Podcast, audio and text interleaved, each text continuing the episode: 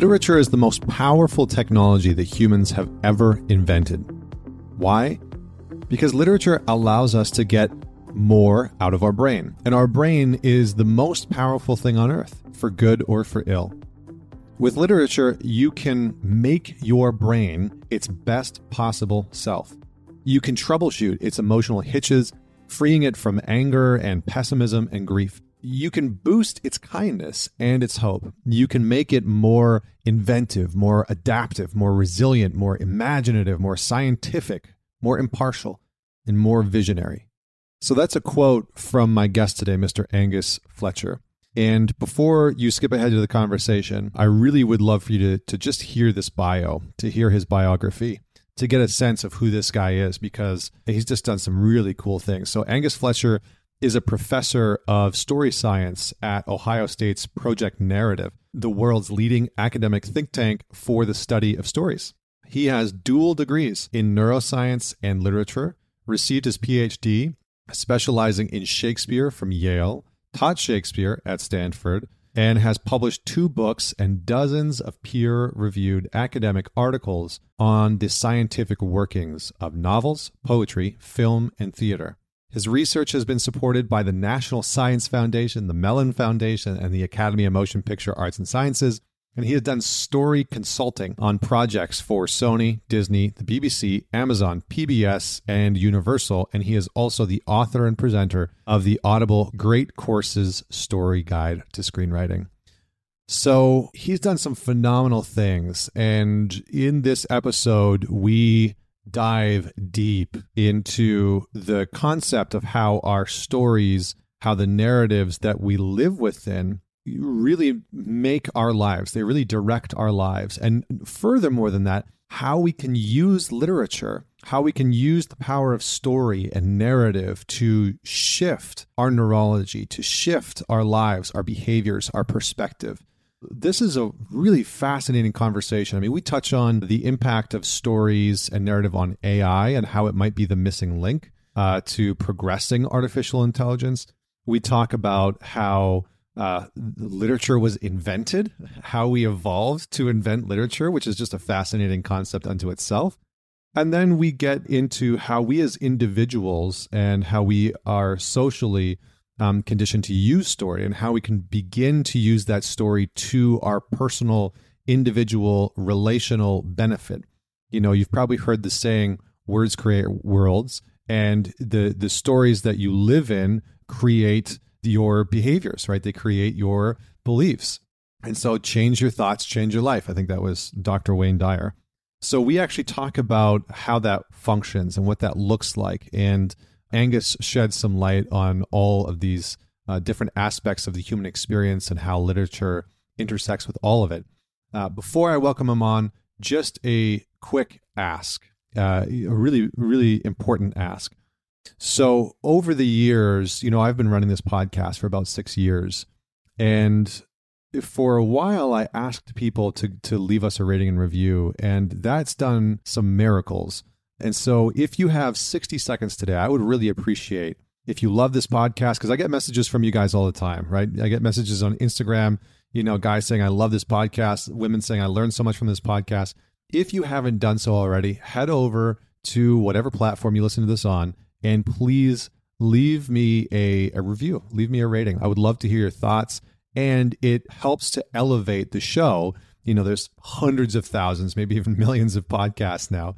And so this actually helps to rank the show higher on platforms like Spotify and Apple Music to let other people know that this is a show worth tuning into. So please take 60 seconds today to go do that. And outside of that, please share an episode that you've really enjoyed with somebody. You know, one of my favorite things is to share podcast episodes with my with my close friends and then have conversations about it, you know, and say, I love this part. I love when they talk about this. And uh, you know, I'd never even thought about that idea before. And so if you find value in this conversation or any of the conversations, please do share this episode. It goes a long, long way into getting the Man Talk show into the ears and onto the phones of the people that you care about most. So, with that said, please welcome Mr. Angus Fletcher.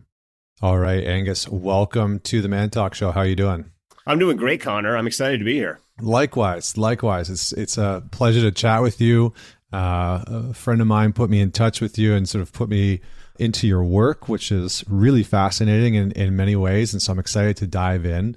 Uh, but before we kind of get into the into the main body of what we're going to talk about today, I got to ask you the question, which is tell us a story about a defining moment in your life that made you who you are today. Probably the most defining moment in my life was when I was 17 years old and I just first got to college. And I was just completely disenchanted because my hmm. whole life I've been told that, you know, when you get to college, you're going to get the answers. You know, that's the thing that you kind of strive for your entire young life is get into college, get into college, get into college. And then I just got there and like all my classes are pretty boring. I mean, you know, it just wasn't that interesting to me. And I come from an immigrant family. And so my family was obsessed with becoming a doctor. So it was a lot of pre med stuff, a lot of science. Okay. But, you know, I was also taking general ed, you know, so I was, you know, I was in like a philosophy class and everything. But it was still, I mean, it was still just not really that interesting. You know, it was just kind of like more school. And I just wasn't really that into it. And, uh, I basically called up my parents and told them I was going to quit after about two weeks because I just, it was like, this is totally pointless. And I remember I had my mom, of course, panicked. And I had this conversation with her, and she was like, Don't you think there's one person on this campus that can teach you something that you would be interested in? And I was like, Yeah, I was like, There's probably one person on this campus that could teach me something interesting. And she's like, Well, go find them. Hmm. Go find that person instead of going there and sitting there in your room and sort of expecting the, the information to come to you and expecting that if you just like kind of follow the rules and do what you're told, go seek. You have this huge resource. And so literally i just thought to myself like what is the thing i'm most interested in and i'm like i'm most interested in the human brain i mean what is going on in the human brain so i just walked into the neuroscience department and just walked into this lab where they were literally like doing brain scans and, and anatomizing animals. And i was like can you teach me something? And they're like who the hell are you? How did you get in here? What's going on? And basically, at 17 years old, I managed to talk my way into being like a researcher in this lab, and that kind of launched me in my whole career. And that, when that was, you know, I mean, there was my mom was right. There was probably a lot more than one person I could learn from, but it all started from that moment of just kind of taking control myself. Very cool. And so, but so where does the connection to literature come in for those that that don't know you, and just kind of set up what we're going to talk about? So yeah, so I worked in the science lab for for many years, studying kind of the brain and how it worked, and I was fascinated, of course. But what I realized was that neuroscience at that time really viewed the brain largely as a kind of computer. It viewed it as a, a sense making instrument that took in data and crunched the data and processed that data, and then made good decisions or bad decisions and all this kind of stuff. And I realized that that really was not how my brain worked or how most human brain works at all. I mean, first of all, most human brains don't take on a lot of data. We're not like computers. Computers get smarter and smarter the more data you give them, and humans get overwhelmed almost immediately with any data. We just mm. shut down and then just start going off gut instinct and whatnot. Um, humans are also driven by emotion very powerfully, um, you know, and a lot of our best choices actually do come from some kind of emotion in terms of, you know, courage or love or hope or something like that. And then, you know, there's this kind of magic thing of, of creativity, of the ability not just to predict the future, which is what computers are trying to do, but to actually make a new future that no one has ever anticipated before, to be radically original, to be an artist in your life. And the brain can do all those things all the time. And we were surrounded by people all the time who create things that are unprecedented, that no one would have guessed, that they themselves wouldn't have guessed. And like, how is the brain doing that? Where is that coming from? Where does courage come from? So those are the kinds of things I got interested in. And so since no one in the science lab was really had any idea how to even begin studying those questions, I thought to myself, well, you know, people in the arts know a lot about emotion and know a lot about creativity and know a lot about these things. So why don't I go off and study literature and then I'll come back to the science lab and kind of sort of marry the two. And that was sort of again another moment of me sort of just wandering off basically and trying to seek knowledge. Interesting. I mean, it, it almost sounds like there's the limited amount that I know about neuroscience because I've had a, a, few people from the neuroscience field on the on the show before. But the limited amount that I know, it, it's almost like we've for a period of time we approached looking at the brain like looking at a computer, right? Just input and output. And it's very fascinating to look at it from a, a story perspective, to look at it from a very different angle, which you know I think your work in, in many ways addresses I, I have to ask the question. You know, you're you're you're a professor of story science, and so I would just love for you to unravel that a little bit uh, for the listener. Yeah, well, first of all, I have to be honest and say that I invented story science. So, you know, I mean, just so whether or not it exists after me, who who knows? But um, But basically, this all came about because I started to realize that so much of what the human brain does is it basically makes plans and plots. And you just think about what you do on a regular basis is you tell yourself stories or narratives about what you're going to do that day or what you could be. You tell yourself narratives and stories about your past and so on and so forth. And it turns out that this is a huge engine of the human brain, the stories we tell ourselves. And those parts of the brain are very ancient. Um, they predate uh, the human brain. They go back into what we would call our motor regions. Our, uh, you know, the motor regions of the brain. They control our arms and legs. They tell us what to do, and they basically pump out actions. What is an action? An action is a narrative. It's a story of this happens, then that happens, then that happens. You know. So I just really got interested in these kind of deep motor regions of the brain, many of which are, are non-conscious, many of them which run on story, hmm. which is something that computers and AI uh, cannot do, at least not at present. And so I wanted to study that empirically. And then that just kind of led me on this quest to invent this field. Yeah, I was curious. Like, do you feel, in terms of the future stages of artificial intelligence, maybe you don't know, have an answer to this necessarily, but do you feel like part of the missing link to creating something like artificial general intelligence or artificial superintelligence is the capacity to teach machines how to think in a story based manner? Like, is story a part of the mission, missing equation from that? Yeah, so this is actually a large part of my work. And if people want, they can read. I've written in Wired and a bunch of other places on this. But this all actually got started because I got hired by an AI company to basically build a story making computer. And the idea was basically, I mean, think how much richer you could be than Elon Musk if you could create an AI that could tell stories. Because not only could you take over Hollywood, but um, this computer could then essentially make plans and plots, which is to say, it could take over everything. It could make business plans. It could make business strategies. You know, it could make military plans. It could m- make military strategies. So if you could get an AI to do narrative, it would be the most powerful thing in the entire world. Hmm. And because I'm considered to be the world's expert in the science of narrative, I was brought in by these big AI companies and said, "All right, we got this is the last problem. This is the final frontier." And what my own research has concluded, and again, you can read this, uh, I've published this in a lot of peer reviewed articles, is that computers will never do narrative because mm-hmm. their hardware doesn't allow them to do it. And we actually have to invent a new kind of machine. And this is something I'm talking about with folk at MIT and DARPA about. But we need to invent a new kind of machine to actually process narrative. And so I'm a little skeptical about the idea of, of artificial general intelligence in, you know, in, in, general, to be, to be, to be frank. But mm-hmm. if we were to get there, I think it would require us pairing a computer with another kind of machine.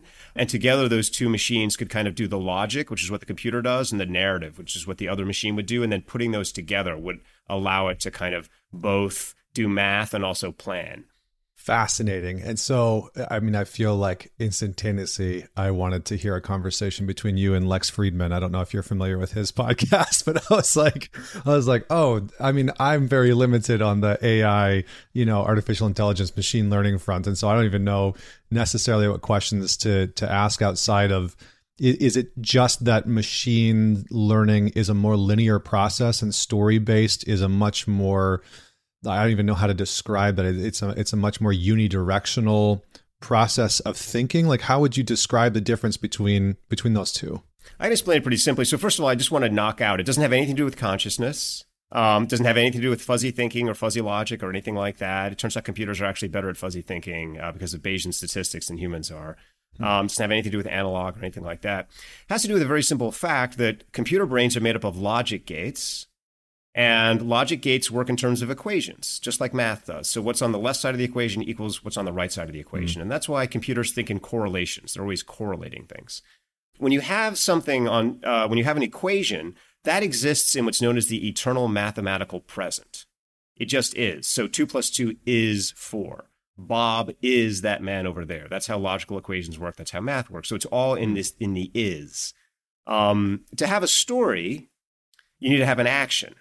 And an action is a cause and an effect. And a cause cannot occur at the same time as the effect. It has to occur slightly before the effect, and the effect has to occur after the cause. And so that means they cannot both take place at the same time. They cannot both take place in the present. One of them can take place in the present, but the other has to take place in the future, or one can take place in the past, and the other can take place in the in the in the present. So what that means is that our brains, which can think in action, are doing something other than just thinking in equations. Um, they're thinking in a cause leads to that effect. And there's a different mechanism that drives that. And that's famously why computers cannot do what's known as causal reasoning. Um, there's all these kinds of interesting things like Judea-Pearl's do calculus, which I'm sure if people in your audience know about AI, they'll know about, that are kind of attempts to kind of fudge that, but they all just turn causation into correlation. They turn it causes and effects into mix and matching sets and things like that. So the overall point is, it's just that computers don't really think in time in the way that we do. And they don't think that, you know, this does that. They think that, you know, smoke um, equals fire or fire equals smoke, whereas we think fire causes smoke. So mm. does that kind of make sense broadly? Yeah, yeah, yeah, hundred percent. 100%. Well, I feel like I could go a little further down that rabbit hole, but I don't want to deviate us too much from the content of the book and and why I actually wanted to, you know, have this conversation with you. Although you just got me really excited about this previous conversation. I'm like, oh, geeking out a little bit. But I want to I want to return to this concept of of story. And, you know, I've read a little bit of your work. I can't remember where you wrote the article I think it was for Harvard Business, and it was about you know don't brainstorm, story think. And I love that. I was like, I don't think I've ever heard of that word before. I would just love before we start to get into this concept of how, you know, stories create our worlds in many ways as human beings, right? There's the famous quote, words create worlds. And I think in many ways that's what we're going to discuss is how you how you shift your stories to maybe alter or change your life in some capacity. But tell me, tell the listener a little bit about what story think actually is. Well, story thinking is just simply thinking in a story. It's just thinking in a narrative. It's thinking, I'm going to do this. It's thinking a plan. It's thinking a plot. And where it connects to our previous conversation is that a lot of the way that we train people to think now is by training them to think like computers. Hmm. And so we train them in in you know standardized tests or right and wrong answers and all these kinds of things. We train them in math. And your human brain has this huge potential to be trained differently, to be trained in actions, to be trained in stories. And if you want to release more of your potential, you don't want to just talk to it like it's an algorithm. You want to talk to it uh, like it's a story. There are thousands and thousands of different stories out there. And if you feed them into your brain and you really believe and buy into those stories and run them through your processing system, it will change your mental performance. It can make you braver. It can make you more resilient. It can help you process grief. It can help you process trauma. It can make you smarter. It can make you solve problems more effectively. You do all these kinds of things. And so my research is basically identifying these stories, figuring out how to kind of upload them into people's heads so that we can do things that computers can't do.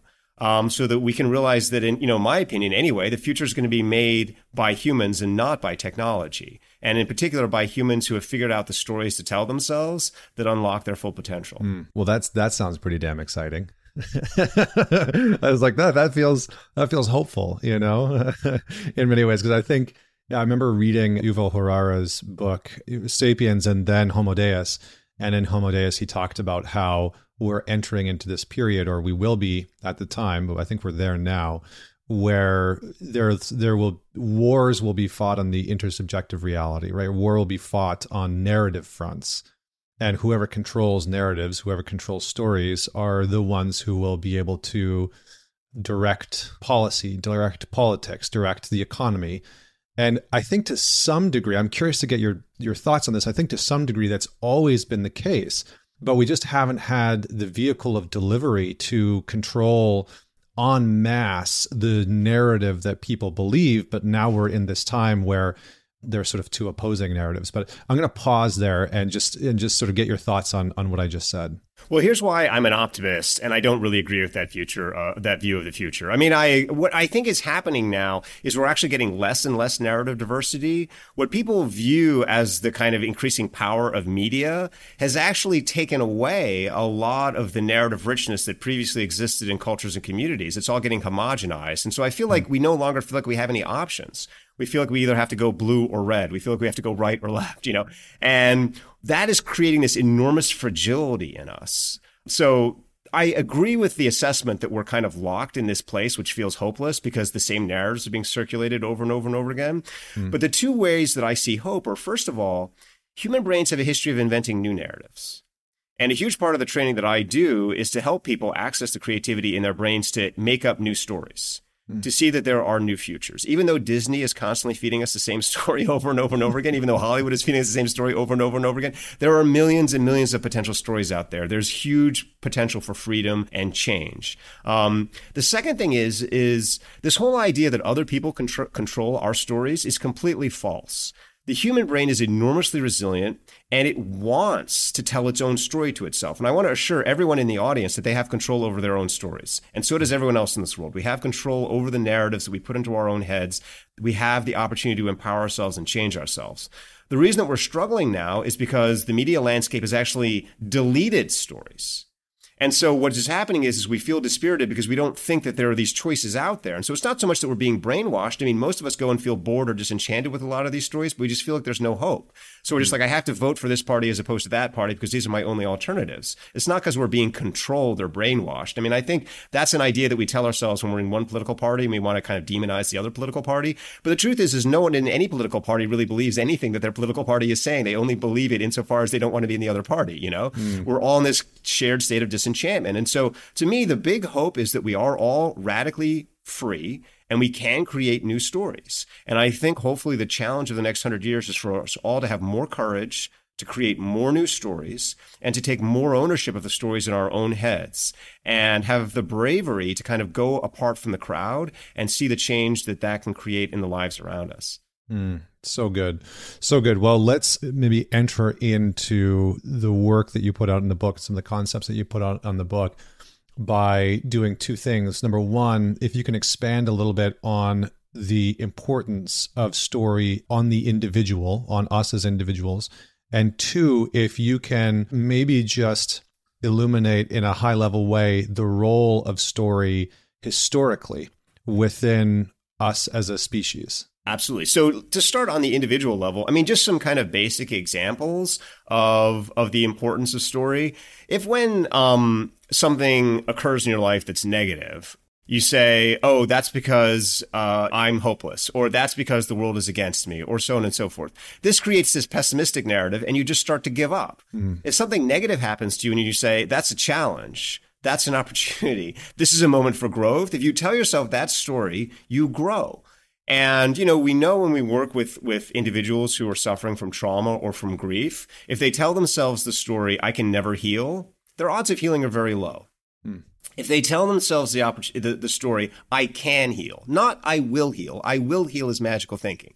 But if you say I can heal, that's optimism.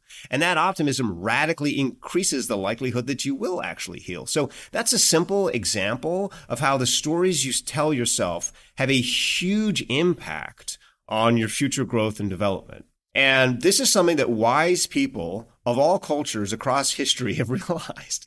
And that's why, um, whenever you go to someone for help, they always say to you, well, what's your story? Mm. Tell me how you got here. And then they tell you their story. Or they tell you other people, you know, stories of other wise individuals who have succeeded, who have triumphed in those situations.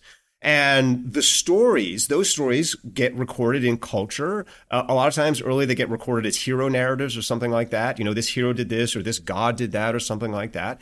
And then over time that has evolved into theater and plays and poetry and now novels and comic books and movies and TV. And so we have this huge cultural repertoire of stories that have been developed by wise people and have been tested by audiences. Audiences said, this works. You know, this story really works. It changes how I feel, how I think, how I operate. And this big library is out there. And, you know, most of us are just not really making a great deal of use of it. Instead, we're spending a lot of time surfing the internet or social media or doing other things as opposed to kind of, kind of taking taking this wisdom down, running it through our head circuits, and empowering ourselves to be more of the people who we ourselves choose to be. Hmm. Yeah, interesting. I mean, it was, you know, as I went through your book and, and sort of contemplate some of the things that you were talking about, I mean, you start off by talking about the lost technology. And I think what you're talking about was literature as the lost technology. And it brought me to this interesting question that I realized I've never really asked myself before, which was just so strange, which is why was literature invented? Like, why did we create literature to begin with, which is such a, I mean, it's one of those moments where I think there's very few moments where sometimes it's like, oh, I've never actually thought about that before. I've never asked myself that question of like, why does, because it's, you're just, you know, I just grew up with literature. I just grew up with books. I just grew up with writing. I just grew up with stories. And so it never occurred to me to even question the sort of evolutionary advantage or or why would we have evolved as a species to to create nobody else no, no, one else does this right? Lions aren't scribing stories you know on the sides of trees and it just doesn't happen. And so it was really um a profound moment but I'll, I'll let you just sort of tackle that of, of sort of opening up the the narrative of why literature uh, was was actually invented to begin with yeah, it's an amazing and weird question because nothing else in the world, to your point, no other species goes around with, with literature. And I think a lot of times in the modern world, when we think about literature, we think of it largely just as a kind of drug, a kind of escapist thing, a kind of way to get out of our lives. I'm going to go watch a movie and forget about my life for a while or we think about it as a kind of brainwashing kind of propaganda tool that like you know people are trying to kind of you know control us and these kinds of things. And obviously that's that couldn't have been the reason that it was invented in the first place. I mean it couldn't be have been invented as escapism in these life or death uh, you know situations tens hundreds of thousands of years ago when everyone needed all their resources and they mm. weren't going to just sit around you know kind of uh, dulling themselves like the lotus eaters. It had to have a real function. And so what was the function? Well so what is a technology? A technology is just a, a fancy way of saying that it's something that humans humans make to solve a problem. And, you know, most of the technologies that we invent in our, in our world are to basically solve the problem of our world. You know, the world is too hot, so we invent air conditioning. There's not enough food in our world, so we invent agriculture. But it turns out that the world is not actually the biggest problem faced by humans because even if we as humans make our world perfect, we're still really not that happy. Why are we not that happy? Well, because the big problem faced by humans is ourselves. We're our biggest problem. And in particular, it's our brain that's our biggest problem. And our brain creates two kinds of related problems for humans. The first is it causes us to constantly fight with each other. Um, I mean, even if you love someone, you're constantly fighting with them. You're having these like meaningless, pointless disagreements all the time, you know, because you get restless or irritated or bored or something, you know, and so your brain is constantly creating all this inner social tension and conflict. And then in yourself, I mean, your brain is constantly getting anxious. Um, you know, your brain is constantly getting frustrated. Your brain is constantly getting sad. Your brain is constantly losing a sense of what is the purpose.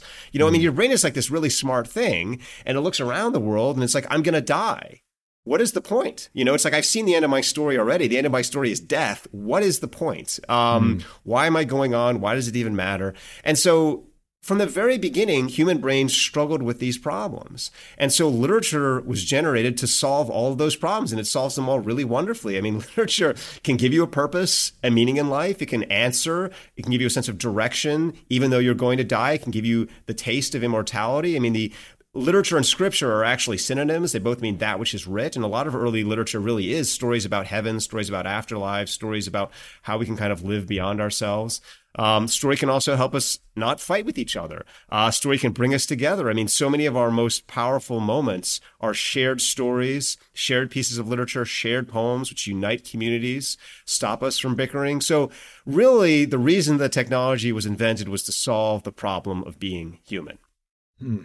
So interesting, and I, I feel like that goes back to what you were talking about before, which is that you know, in sort of a simplified way, that the stories that we believe and that we buy into individually can sort of make or break us in many ways. And I, you know, I think I've seen that in my own life, where there was a long period of time, like my late teens and early twenties, where the stories that I held about myself were incredibly damaging. You know, very sort of abusive towards myself very toxic towards myself and and I didn't really have the tools or people in my life to challenge those stories. I mean, mostly because people didn't know that I was carrying those stories. You know, I'm stupid. I'm a piece of shit. I'm this. I'm that. And so, what I hear you saying is that in many ways, stories, literature are also a vehicle for liberation. That there's a a kind of, uh, dare I say, salvation that can be found within literature. So, can, can you maybe just speak a little bit to that? I mean, I feel like all of us have read a story in our lives and felt just this enormous sense of hope, almost like we were entering another world. I mean, you know, as a kid, I felt this when I was reading Tolkien. You read The Lord of the Rings, and all mm. of a hmm. sudden you're like, oh my goodness, you know, I mean, you know, and of course, um, you know, any, any scripture that you read is, gives you that kind of sense. But, but it really goes beyond that. I mean, um, when you read a lot of literature, you just find heroes Mm-hmm. Um, you find courage. You feel bigger than yourself. One of the very earliest uh, uh, technologies that uh, writers invented is a kind of courage technology, which makes you feel like you're part of a bigger story. And, you know, we know that when the brain feels like it's part of a bigger narrative, it becomes willing to sacrifice itself. Hmm. And we see this all the time where people do heroic acts. Well, that's not logical to do that act, right? You're risking yourself. Why would you do that? Well, because I'm part of something bigger than myself. Well, where is that bigger thing? I don't see that anywhere, you know? It's that story you, i t- I'm part of this group. I'm part of this team. I sacrifice, or I'm part of this family, you know? Hmm. And so much of the problems that I had as a young man were feeling alone, we're feeling isolated. We're feeling like I was not part of something bigger, was feeling that I had to do everything by myself. And I hope we've all had the experience at some time in our life of pulling a book off a shelf and feeling connected to the writer mm. and hmm. feeling like, okay, there's actually somebody who understands me. And because there's somebody who understands me, I am actually part of something bigger. Even if I don't know what that is or where it's going, I, I feel connected to something bigger. And I think on a very primordial level, that's the kind of basic entry ramp to a lot of what literature can do as you were talking, I know you talk about loneliness in the book, which maybe we can we can get to. I can't remember. Uh, I think it's lessen lessen you're lonely. So maybe we can talk about that briefly. But it was interesting as as you were talking, I got this sort of um, a different perspective on something like psychedelics, which in many ways brings people into a connection with something larger, but also simultaneously changes their story. You know, I think a lot of people come back from a psychedelic experience, whether it's ayahuasca or psilocybin or whatever it is, and their story has shifted sometimes in a way that they almost can't explain. You know, it's an unconscious shift that's taken place, or they've had this very symbolic experience. And they, it's almost like in the act of telling the story of what they went through and what they saw and what they experienced and what they felt, something inside of them shifts. And so I'm I don't know if you've ever kind of gone down that that path before, but can you speak to is there a correlation there? Is there a correlation between psychedelics and our story shifting? Yeah, so I actually talk one of the chapters of the book. I talk about literary psychedelics, and I talk about uh, how there are certain kinds of poems mm. that have a psychedelic effect. They actually affect our visual cortex in the same way that psychedelics do. They produce that intense sense of rebooting and just profound sense of of spiritual connection. Um, I mean, for for me, an example of one of those, uh, you know, Terrence Malick is a filmmaker. He's pretty good at creating psychedelic experiences. I'm sure everyone has a favorite song or, or or or movie that has maybe had that kind of trippy effect on them, and that is associated with these intense feelings of meaning. And to your point, what's really important about those is they are narrative interrupters. So you feel caught mm. in your own narrative. You feel a prisoner of your own story. And this is a very common thing where we basically feel like, well, you know, um, the narrative that's led me up to this point uh, is is the product of my world. You know, therefore the forces that drive it are bigger than me. Therefore I can't change it. You know, therefore I'm in a kind of tragic story arc. And what if something just comes in and shatters that narrative and just frees you, and then all of a sudden you can start a new one? And there's another chapter in the book where I talk about optimism um, and a lot of stories in a less psychedelic way can create optimism by doing the same thing, which is that if you're in a situation where bad things have been happening to you, your brain will look around and say, well, bad things are happening to me for a reason because bad things come from bad things. And if bad hmm. things come from bad things and I'm in a bad place now, then more bad things are going to come from the bad place than I am now. And again, you get caught in what's called fatalism or catastrophizing. And there's a lot of stories out there, you know, Willy Wonka and the Chocolate Factory is a good example for kids, you know, where for no reason at all, something good just happens. Hmm. And bam, that just smashes the narrative. And literature can do that to you. You can just pick a book off the shelf. It has no relationship to your own life narrative. You know, the story that's happening in that book has no relationship to you. And then the moment you start reading it, you're in that narrative. So your narrative is completely ruptured and restarted. Hmm. And just that basic sense of possibility that I think we all get when we walk into a library or a movie theater or whatever, that sense that it can all change. That's another one of literature's most healing primordial experiences. Fascinating. You know, I, I wanted to go back and just sort of say something that you said before was that, you know, if somebody is so beholden to their story, to their inner story, there's almost nothing you can do to support them. And, you know, I've worked with a lot of men over the years who whether it's one on one or in a group environment, that their narrative is so ingrained, it's so entrenched, it's it's so much their identity and their ego that it's almost like the very first step of the confrontation, I guess you could say, is bringing them into contact with the reality of the story that they've adopted. You know, it's like you don't want to get out of this. You don't think you're capable of getting out of this. You know, and how and sort of like bringing them into relationship with that, and and without that, there's almost no progress that's possible because every other nor- narrative or story is immediately rejected. Every other possibility is immediately rejected because this story has such an emphatic grip on that human being and it's so wild. So, you know, for the people that are listening to this, how do we begin to maybe self recognize what our internal narratives are so that we can confront them, we can work with them, we can shift them? And is that even a, a possibility, or am I getting ahead of myself? No, you're not. Everything you're saying is so powerful and so profound, and I am so completely in alignment with it. So I think we have to identify why people don't want to change their narratives. And at the root of most of it is fear, because you know, for example, you know, if you've got yourself in a fatalistic mindset or a kind of almost nihilistic mindset at times, you know, where you're just like, I can't be helped, I can't change, I have to do this, this is the only way. A lot of that is because you don't want to get hurt mm. worse. Because you've got yourself into this place where, you know what, I've tried changing before and it didn't work. This happens a lot. I work with veterans, uh, people who are suffering from PTSD. Um, you know, they don't want to hope because they think they're just setting themselves up to get mm. hurt worse. And it feels safer to say it's never going to change. I'm lost. I'm just going to kind of hold on here because it takes a lot of courage to actually start to try and change your own narrative because you're opening yourself up uh, to a lot of vulnerability, a lot of change, and you can really get hurt. And so, you know, the first thing that I always do with individuals is I take them on what I would call a kind of resilience or anti fragility narrative. And I, I say, I want you to look back at moments of your life where you've changed, where you've grown, where something negative happened to you and you responded positively. And we can always find those moments. Those moments are always there for mm. all of us.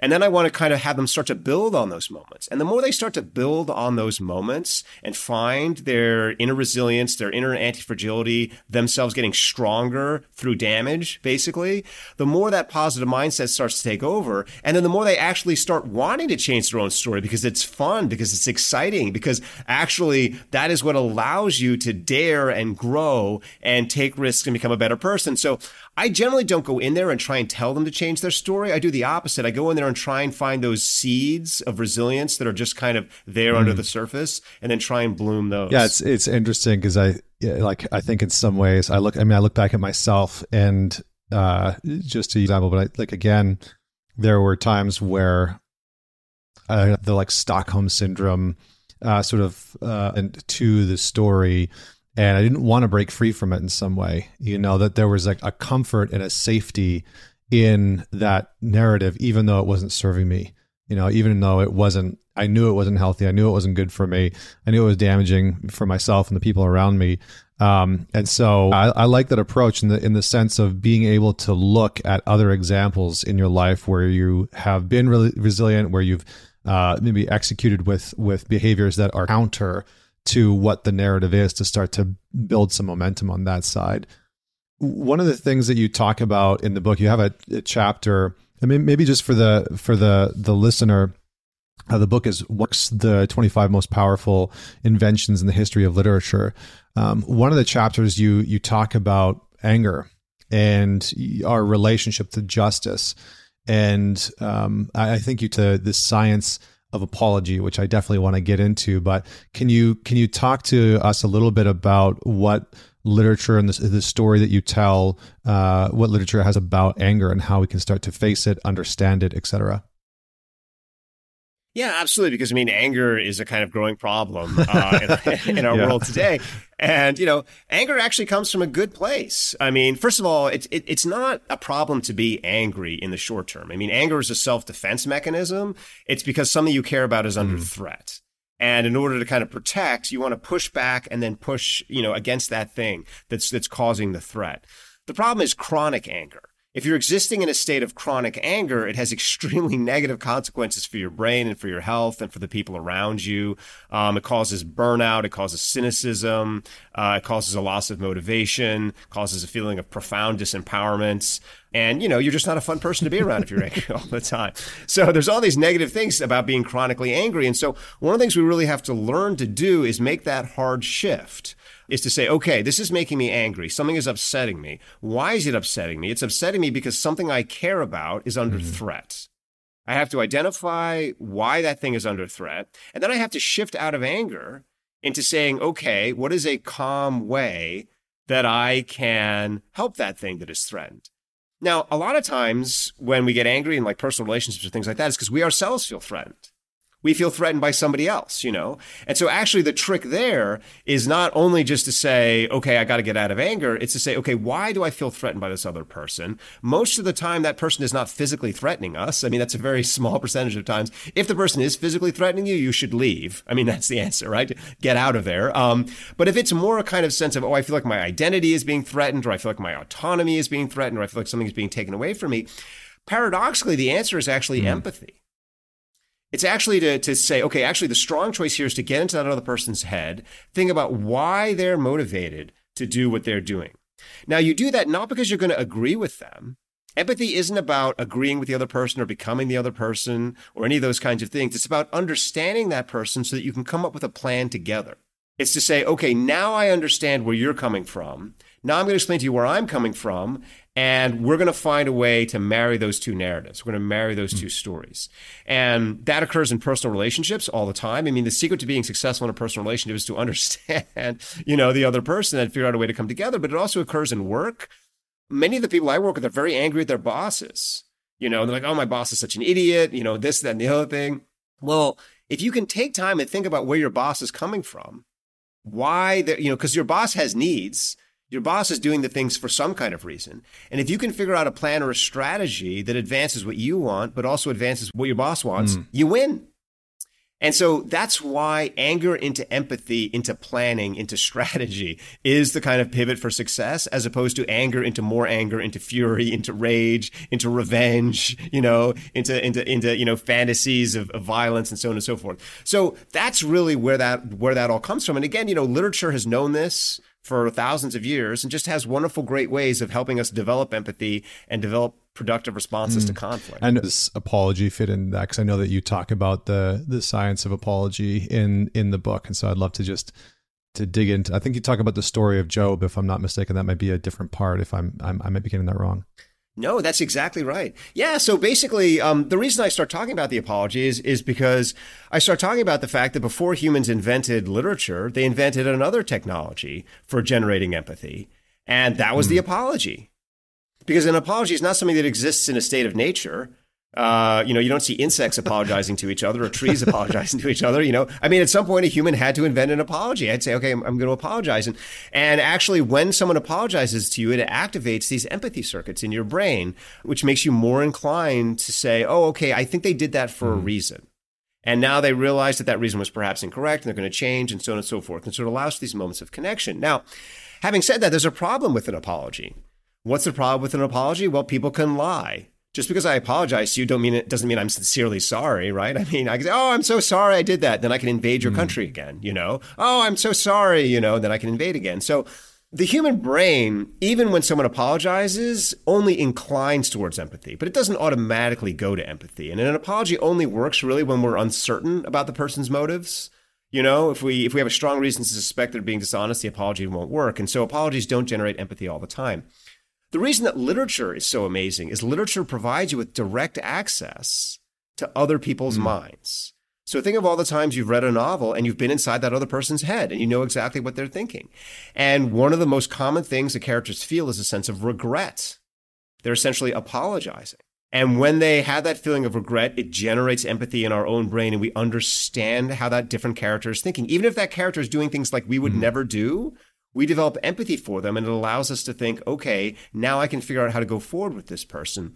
And in the in the book i sort of trace the development of this through greek tragedy through shakespeare you know and i show you how all of these forms of literature make us feel empathetic towards people who we really would not ordinarily like. So the greeks the athenians they were democrats. Oedipus makes you feel empathy towards oedipus. He's a tyrant He's the opposite of a Democrat, you know? Um, but it makes us feel empathy for him. Shakespeare makes us feel empathy for Richard III, who's a murderous lunatic king, you know? We feel empathy for him. And and by helping us develop empathy for for people who are really different from us, who threaten us, who make us feel scared, literature puts us in this power position where we can say, I can do this. Mm. Even though I feel threatened in this relationship, even though I feel threatened by my boss, even though I feel threatened by these people who are different from me. I have the power in me to feel empathy. Because I can feel empathy, that means I can work with them. We can make a plan. We can become stronger together. And we can maybe even become friends together. And so that's kind of the magic way literature moves that engine and helps create society out of anger. Yeah, it's really uh, it's really interesting. Is I I was writing about this. I have a book coming out in January of 23, and I was writing about this notion of of forgiveness, you know, and an apology. I think I mean apologizing and forgiveness are, are quite interlinked and interconnected. But this notion that in in biblical sense, forgiveness meant wiping the debt clean. It was about letting go of the debt that you think somebody owed you or or that uh, that you owed somebody else. And it's interesting because when we feel like when we feel like somebody owes us, we act from that sense of indebtedness you know the way that we treat them right? Because that's part of the story. It's like well you owe me. And because you owe me then you should do x y and z and you should be acting like this and you should be speaking to me like this and you shouldn't be doing that. And it's so it's so interesting to just see that narrative that comes in right? That that breaks down the connection between us and another human being when we're holding on to that, when we're holding on to that narrative. Yeah, go, yeah. go ahead. Yeah, no, exactly. And I think the important thing there is to realize that we're in control of that narrative if, if, we want to. Yeah. You know, I mean, if, if we want to be in a position of anger towards that person, resentment towards that person, we can, but we can also change that narrative if we want to. And I think that's really the important realization here is that all the narratives in our, bra- our brain are there evolutionarily to help us. And so if a narrative is getting in your way, if a story is making you angry and seek revenge and compensation and making you unable to forgive, and that's actually hurting you in the long run, and it would be better just to wipe the slate clean, to do the biblical thing, to forgive, to forget, to move on, you can do that because ultimately it's not about what's true and what's right and wrong. Our brain didn't evolve that way. Our brain evolved to say, okay, this is the narrative that's better for me and better for the people around me. That's that's healthier. I can change it. I can shift it. And the Bible is full of stories, including the story of Job, that are helpful at getting our brain to forgive and making us realize that really, on some level, even though it's divine uh, to seek justice, it's also divine to have mercy, to forgive, mm. to move on.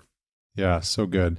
Well, I think we're just going to close off with maybe just this last question. I'm going to give you a prompt, and it's it's from the book, and we'll just see where where this goes. Tell us a little bit about Maya Angelou's discovery and what it had to do with our relationship to wisdom and believing in ourselves. So Maya Angelou is one of my favorite writers, and her main invention, which goes all the way back, it goes back to the Stoics. It goes even before that to some of the earliest literature ever written, Ptahhotep, sort of this Egyptian wise man writing under the shadows of the of the earliest pyramids. Her realization is that ultimately you can change yourself. Mm. And changing yourself seems highly threatening. It seems highly dangerous, you know, because if I change myself, then what am I?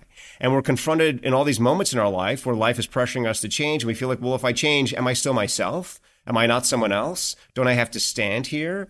And what Maya Angelou points out is no, if you identify the core that is yourself, and if that core comes in the form of certain values, maybe like love or family or freedom or anything that you identify as one of your core values, then if you can strengthen and hold on to that core value while changing your behavior, mm. you actually become more of yourself. And so don't be afraid of changing your behavior because changing your behavior is actually the way to deepen who you already were from the beginning. And the wonderful thing about reading Maya Angelou is she does that through her writing. I mean, she just changes constantly. And she encourages all of us to identify, well, okay, what really is at the core of me? What is my center? And then how can I strengthen that through change? And how can I have the courage to shift the behaviors in my life, but become more of the thing that I've always wanted to be from the beginning?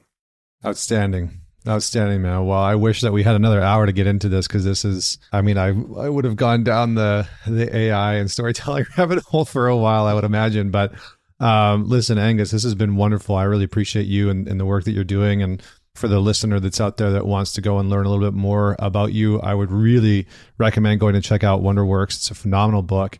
Um, but if people are wanting to know a little bit more about you, where should they go? They can find me on LinkedIn. They can also find me at angusfletcher.co. And there's a lot of my work there with various organizations. There's the AI stuff, there's the work I do with special operations, all kinds of things if, if people are interested. Outstanding. Wonderful. Well, thank you so much for joining me today. For everyone that's out there listening, share this episode with just one person or more that you know will enjoy it. It's a phenomenal conversation with some great wisdom from Angus here. And uh, until next week, this is Connor Beaton signing off.